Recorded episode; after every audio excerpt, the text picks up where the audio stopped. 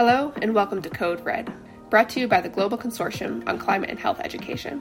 I'm Kristie Hadley, a practicing emergency physician and your host. In each episode, myself and guest interviewers will take you around the world to understand how climate change is affecting people's health, not theoretically or in the future, but today. We'll be speaking directly with community members, the health professionals taking care of them, and subject matter experts to make sense of the headlines you've heard about and those you have not. We'll talk about the stories, the science, and the solutions. Climate change is here, and it's a code red for humanity.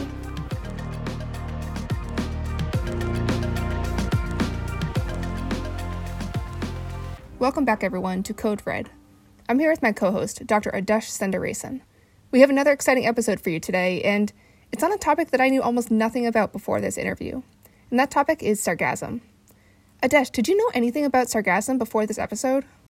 Absolutely nothing at all. I've never never come across the term before. What is it? So I think that's true for a lot of people. Um, so sargassum is an algae that lives floating on the top of the ocean. It's an extremely important ecosystem for small fish, sea turtles, and other marine life. But when there's too much of it, it becomes a huge problem. And I know we're going to hear this in the interview that you've had um, with the experts, but what are some of those problems? So you're going to hear more about this. But when there's too much sargassum, it can create this thick blanket on the sea that traps dolphins and other sea mammals below the surface and prevents the sunlight from reaching the ocean floor, depriving coral and other sea plants from essential nutrients. Even the sargassum itself starts to die under its own weight. And really, once it washes up to the shore, even more problems start. It starts rapidly to die and decompose. And for humans, major health problems can occur as the sargassum decomposes, and it releases its toxic gas, causing respiratory irritation, watery, itchy eyes, and even vertigo and mental fogginess. The small organisms that live in the algae can also cause itchy, burning rashes when people come in contact with it. Oh my gosh, that's that sounds terrible. It doesn't sound pleasant at all. So you got to speak with a couple of experts, didn't you? Yeah, so I was fortunate enough to sit down with Dr. Saroj Pachauri, and Dr. Norma Patricia Munoz and speak about the impact of sargassum in Mexico and the Caribbean, why it's so much worse right now, what, what can be done about it. So, Dr. Pachauri is a public health specialist and the director of Protect Our Planet, which is an organization that seeks to empower youth participation and advocacy in addressing climate issues of climate change. And Dr. Munoz is a biologist, researcher, and educator with expertise in marine ecosystems, climate change, and sustainable development. So we had a really fantastic discussion that I'm so excited to share with everybody today. I'm joined today by Dr. Saroj Pachauri and Dr. Norma Patricia Munoz. Thank you both so much for being here and lending your expertise to us to talk about such an important topic. I know that I knew very little about sargassum before meeting you both, and I'm sure many of our listeners will be the same. So I really want to start with the basics. What is sargassum? Well, sargassum is a macroalgae that uh, currently is living in the Sargassum Sea that is located in the North Atlantic Ocean, living there in a very poor uh, environment and is floating in, in a circle in that area.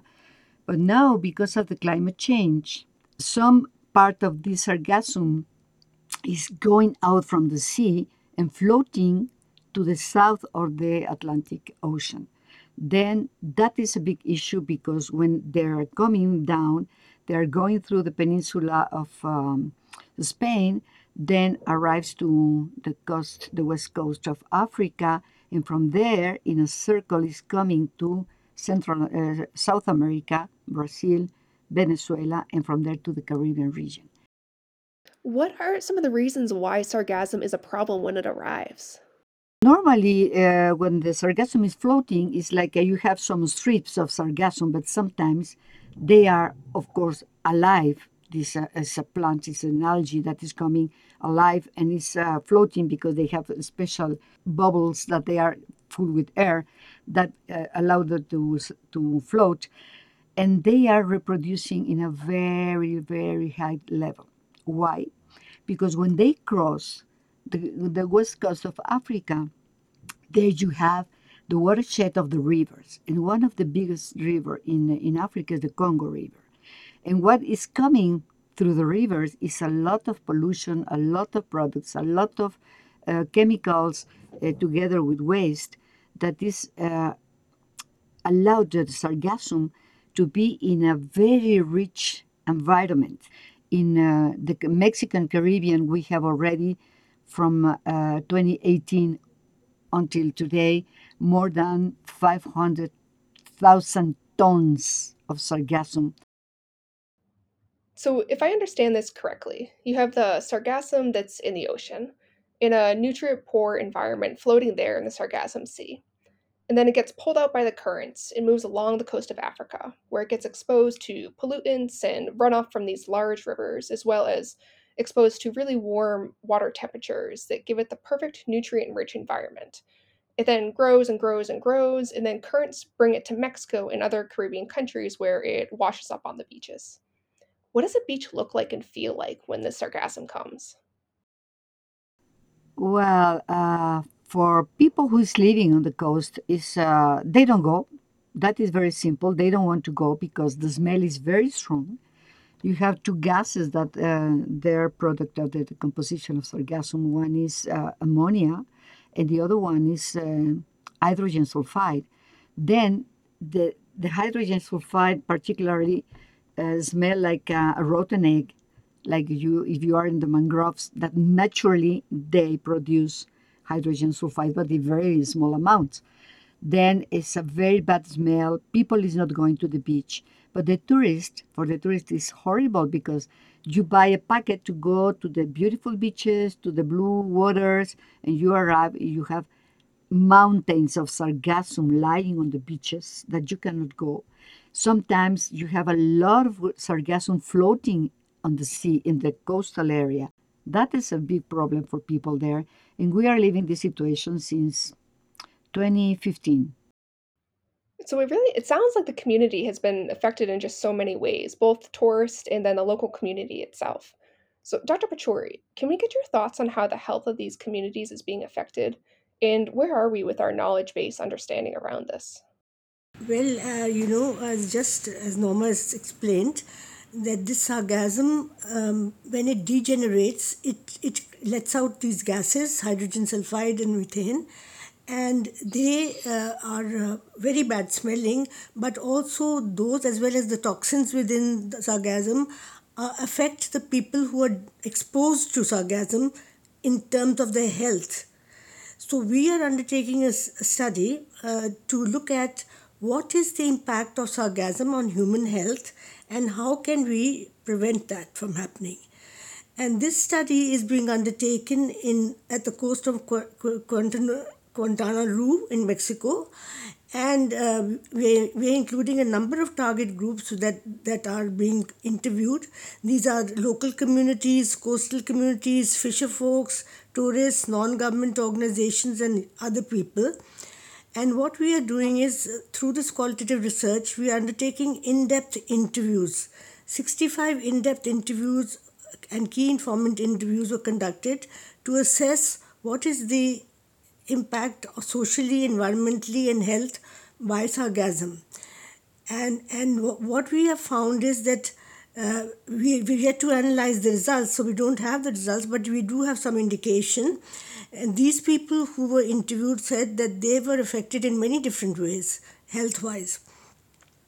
One was that they were affected by, by the skin. The skin was affected, there's irritation on the skin, there's tremendous itching.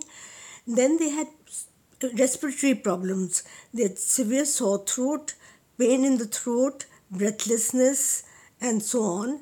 And and then they had problems with the eyes as well.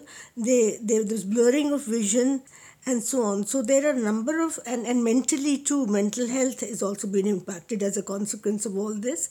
So you know there are we don't have the answers but we are looking through this research to derive the answers as to what in fact are people suffering from and what is happening in terms of all those stakeholders who are concerned with the management of sargassum and are being constantly exposed to sargassum.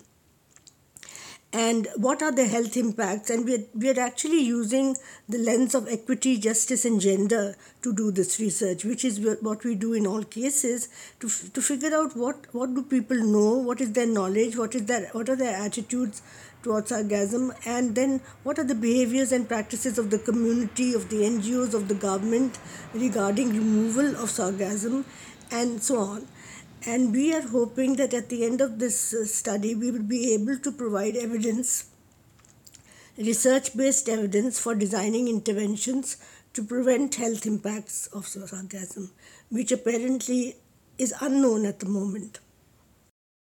Such important information and perspectives that you guys are all gathering in this study, and I'm really, really looking forward to seeing the results from it. Dr. Munoz, who are the people who are most vulnerable to these health impacts from sargassum? Yeah, well, uh, normally the people the most affected is the people who is working directly removing the sargassum on the beaches, and they call it sargaceros. There is people that is working without any protection, really any protection. We were uh, on the field, and they are breathing, they are touching this, the the sargassum, and all the affectations that the Dr. Pachauri was talking, they are suffering at this moment at this moment. Second group that is uh, suffering is the people who is working on the coastal area. I mean, on the beaches, given touristic services. And in third is the people who is living very close to the beaches. You have a lot of uh, houses that they are in the small areas, in the small communities. They are used to live very close to the to the sea, very close to the beaches, and that is people that also is suffering. And I can say that the last group that is uh, suffering not in that magnitude of health is the people who's living inland. This must be very challenging for the workers and the citizens who are dealing with this on a day-to-day basis. Has this been an issue in the past or has this been happening a lot more recently? Uh, we have some uh, articles that they're talking about sargassum since the last century. Then it's not new. The problem grows with this problem of the climate change and the global warming. We know now, and since many years ago, that 80% of the pollution that you find in the marine waters in the ocean comes from the uh, land sources. Everything what we do in land, everything what we get to the, uh, we put on the rivers, whatever you put on the rivers, sooner or later will go to the coastal area and from there to the marine waters. The level of nutrients that you are having now, of course, that is a problem. You change with the chemical of the waters, you change the currents, and the oscillation of the ocean is changing, and the winds are changing, and the surface temperature is changing. Because now we are talking about, and to recognize, the Sargassum Belt. The Sargassum Belt is located between Africa and South America. The Sargassum Belt is a reality because it's, you can see it with the satellite. You can see the Sargassum Belt now, and it's so huge amount that is producing now there that they are even talking, like I said, about the Sargassum, the second Sargassum Sea, and that will be a huge problem that we will not stop as long as we don't do something. That's such a crucial point to emphasize. That everything we do on land ends up in our oceans. Is it pesticides, fertilizers, or what in particular is fueling this sargassum growth? Yeah, well, normally the agricultural activity is very important because you put in the river everything. Uh, they use waters that uh, has no treatment at all in small communities are going directly to the rivers. The waste, instead of to send it to, to a place, a special place, if you live in a small community, you put it in the river you can find uh, some uh, electric uh, equipments in the river. You can you cannot imagine the amount of things that they are sending to the rivers. The big problem I want to say is that those nutrients or those elements that they are taking, the sargassum is taking, is composed also with heavy metals and also the temperatures. You know that now we have more stronger, strongest uh, hurricanes because the surface of the ocean is now going up. That is the problem. We cannot avoid to talk about climate change, to talk about global warming, to talk about all the changes that we made already to the planet, to the biodiversity, to talk about why sargassum is becoming a problem. What are some of the ways that individuals or governments can protect themselves and their community from the impacts of sargassum? Yeah, we have other examples in the world. France is one of them. They uh, they work with two macroalgae um, per semester. One is a red algae, the other is a green algae in Roscoff, in the North Atlantic uh, uh, side of uh, France, and they they collect the macroalgae in the sea. They don't allow the macroalgae to arrive to the coast. But you need to take out the sargassum when it's in the sea, because even in the sea, suffer decomposition. It's not because in the sea is floating and still floating and still alive. In certain moment, it's uh, dying and it's producing the same gases, but those gases are going into the sediments. In 12 hours in the sea, when the sargassum dies, in 12 hours, all the heavy metals are going into the sediments. And then you are polluting also not only the waters, but also the sediments. Dr. Pachauri, I'd like to direct the same question to you. What are some of the actions we can take from a public health perspective? there are several things that can be done, but very little, really, as, as far as I know, has been attempted seriously to do this. You know, uh, I think there are some theories, but they have not been actually practically implemented. Now, for example, one of the things that I read up was that in this sargassum there are certain elements that are positive in the sense that there are chemicals that can help to uh, they're, they're like anti-inflammatory drugs you know anti-infective drugs and if those could somehow be extracted from within the sargassum it would be a positive benefit of sargassum you know.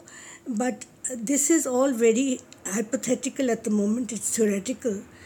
Practically speaking the problem is overwhelming and very little really is being done to to to protect the people that are being exposed to this to this sargassum and to mitigate the effects of sargassum this is uh, the problem i think that what we need to do now since we have some information not all uh, information we do have some information which we can act it's important that we at least begin pilots if not anything else to begin to look at what is working. If you do certain interventions, do they work? And if not, what should be done?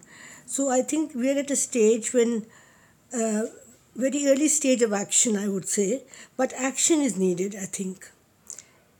Action is needed to, to mitigate the effect of this very difficult problem that we are all facing and which is overwhelming at the moment and is overcoming us actually. So, in terms of communication and speaking to both public health experts, healthcare experts, and really the public in general, what are some of the most important messages that we should be giving around sargassum? If people are not informed, they are not going to be able to protect themselves at all. And for that to happen, we need policy advocacy. We need a lot of advocacy around this issue, which, as you just said, very people know anything about. So there is need for very strong policy advocacy to happen. And for that, we need movements. So, uh, one of the movements that's already working in this area is POP, Protect Our Planet movement. And the research that I spoke about and some of the work that Dr. Norma has spoken about was actually undertaken under the umbrella of POP, Protect Our Planet.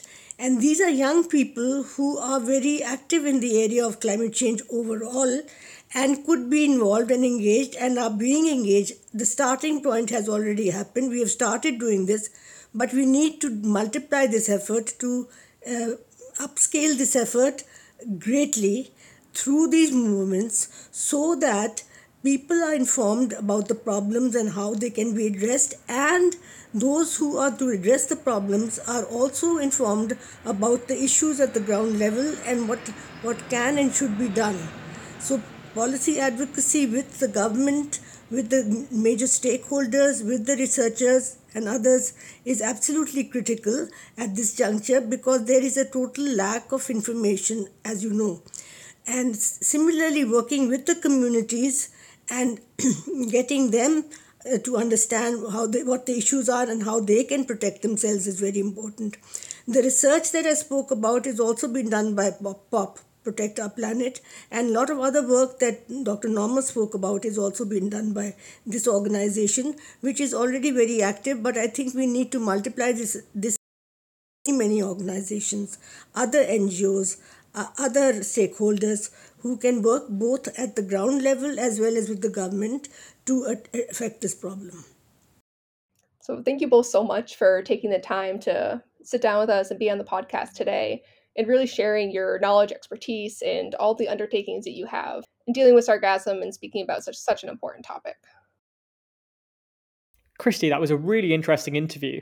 For starters, I had absolutely no idea what sargassum was and how it might affect human health listening to that interview, it really struck me how terrible it probably is for the workers who are coming directly into contact with this algae that's washing up in their shores by the ton without any protection. As Dr. Pachauri also was saying to you there, the health impacts seem very wide ranging. You're completely right. Another thing that I thought was really interesting that we actually had to cut for time was that all of that sargassum, when the workers remove it from the beach, it's actually taken inland where it sits in landfills. The landfills are mostly unregulated, so the heavy metals from the sargassum end up leaching out into the groundwater. We basically have no studies yet to know what the impact is on health from that contamination.